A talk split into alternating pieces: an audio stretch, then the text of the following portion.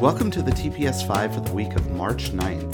TPS 5 is a weekly recap of the latest in marketing, communications, and digital healthcare news as curated by the expert hosts of the Touchpoint Media Network. To learn more about Touchpoint Media, visit us online at www.touchpoint.health. Let's talk about what's new this week.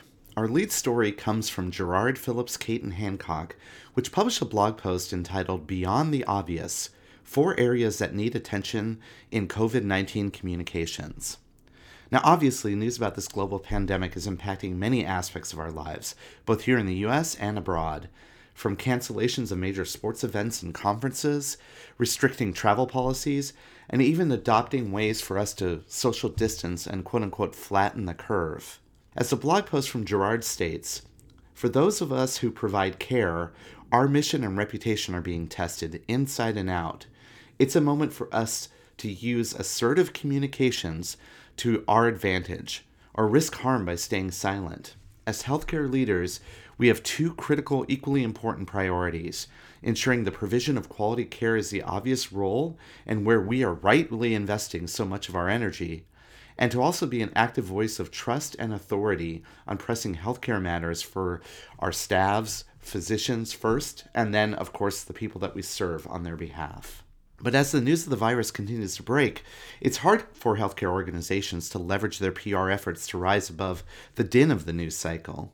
And in addition, health systems are bracing internally for reductions of staff. Still, as his blog post suggests, this is not the time for us to create a vacuum of information. They outline four ways to extend past the development of necessary internal crisis communications. First of all, they suggest do not overlook the importance of communicating internally to your staff and physicians. This is the moment to elevate your position as an employer that cares about your employees, which can go a long way in helping offset any vulnerabilities that may attract regulators, organized labor, or, or others. Secondly, use this opportunity to show your commitment to your community and the role you are playing to offset the potential damaging impact this virus may have on our community. Understand your audiences and the best way to reach them leverage your digital assets, including direct communication via social media channels, and partner with local media to become the trusted experts to address questions they are certainly facing. Third, be mindful of the story on the other side. You know, impacts of COVID 19 may abate when the weather warms, and they might lose its prominence in our headlines in a few months, but the impacts will resonate well after. And there even may be financial implications that impact your patients for many months from now, after the care is administered today. Stay ahead of any potential long term impacts that this may have on your reputation and plan for them. And fourthly, remember that hospitals, urgent care centers, and clinics are not the only high risk impacts in your organization. Also at risk are behavioral health settings, rehab centers, and long term care facilities. And due to the fragment nature of our industry, oftentimes workers at these settings may need extra care when communicating to them. As the blog post advises, communicate, communicate, communicate your plan with all of your stakeholders. Now, you can read more about this in the blog post linked in the show notes. Also, for more information, subscribe to the High Stakes podcast. This is a podcast from Jarrard that is published by Touchpoint Media, and they have three additional podcast episodes that share additional ways to augment your marketing communications during this pandemic. You can find that podcast along with all the other shows available on our network at touchpoint.health. Here are four other headlines that we are highlighting in this week's TPS 5. Search Engine Journal published an article entitled Twitter Suggests Appropriate Ways for Brands to Tweet About COVID 19. In this article, it outlines ways that Twitter are suggesting how brands and organizations can set the right tone and theme when writing about the impacts this virus might be having to their company and also how it might impact customers. Click on the link in the show notes.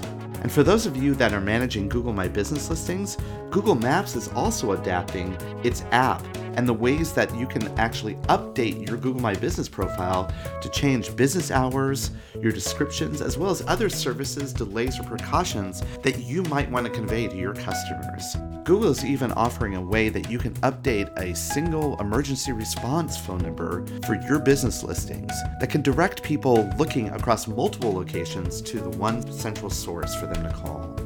Now, many of you are planning to attend the 25th Annual Healthcare Marketing and Physician Strategy Summit. Well, the latest update from the conference organizers are on their website, and it states this quote, The health, safety, and well being of all summit participants, as well as the community, is our highest priority, and we continue to monitor guidelines from the CDC, World Health Organization, and the state of Nevada. And we are also listening to what we are hearing from you and organizations as we consider our options, including the possibility of rescheduling or presenting a virtual summit and or a series of webinars or podcasts. We will keep you informed of any changes with a final decision no later than March 23rd. Continue to monitor that news with the link below in the show notes.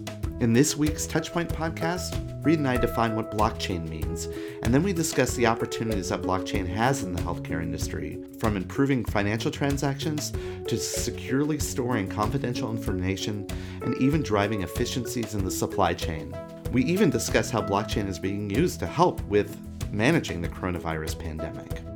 That's it for today's TPS 5. If you like to read, be sure to subscribe to our e newsletter, The TPS Report, which is available every Monday from Touchpoint Media. You can sign up on the Touchpoint Media website. Plus, by going to our website, you can learn more all about the podcast on touchpoint.health. So, for this week's TPS 5, stay safe, have a good week, and be sure to wash your hands for at least 20 seconds.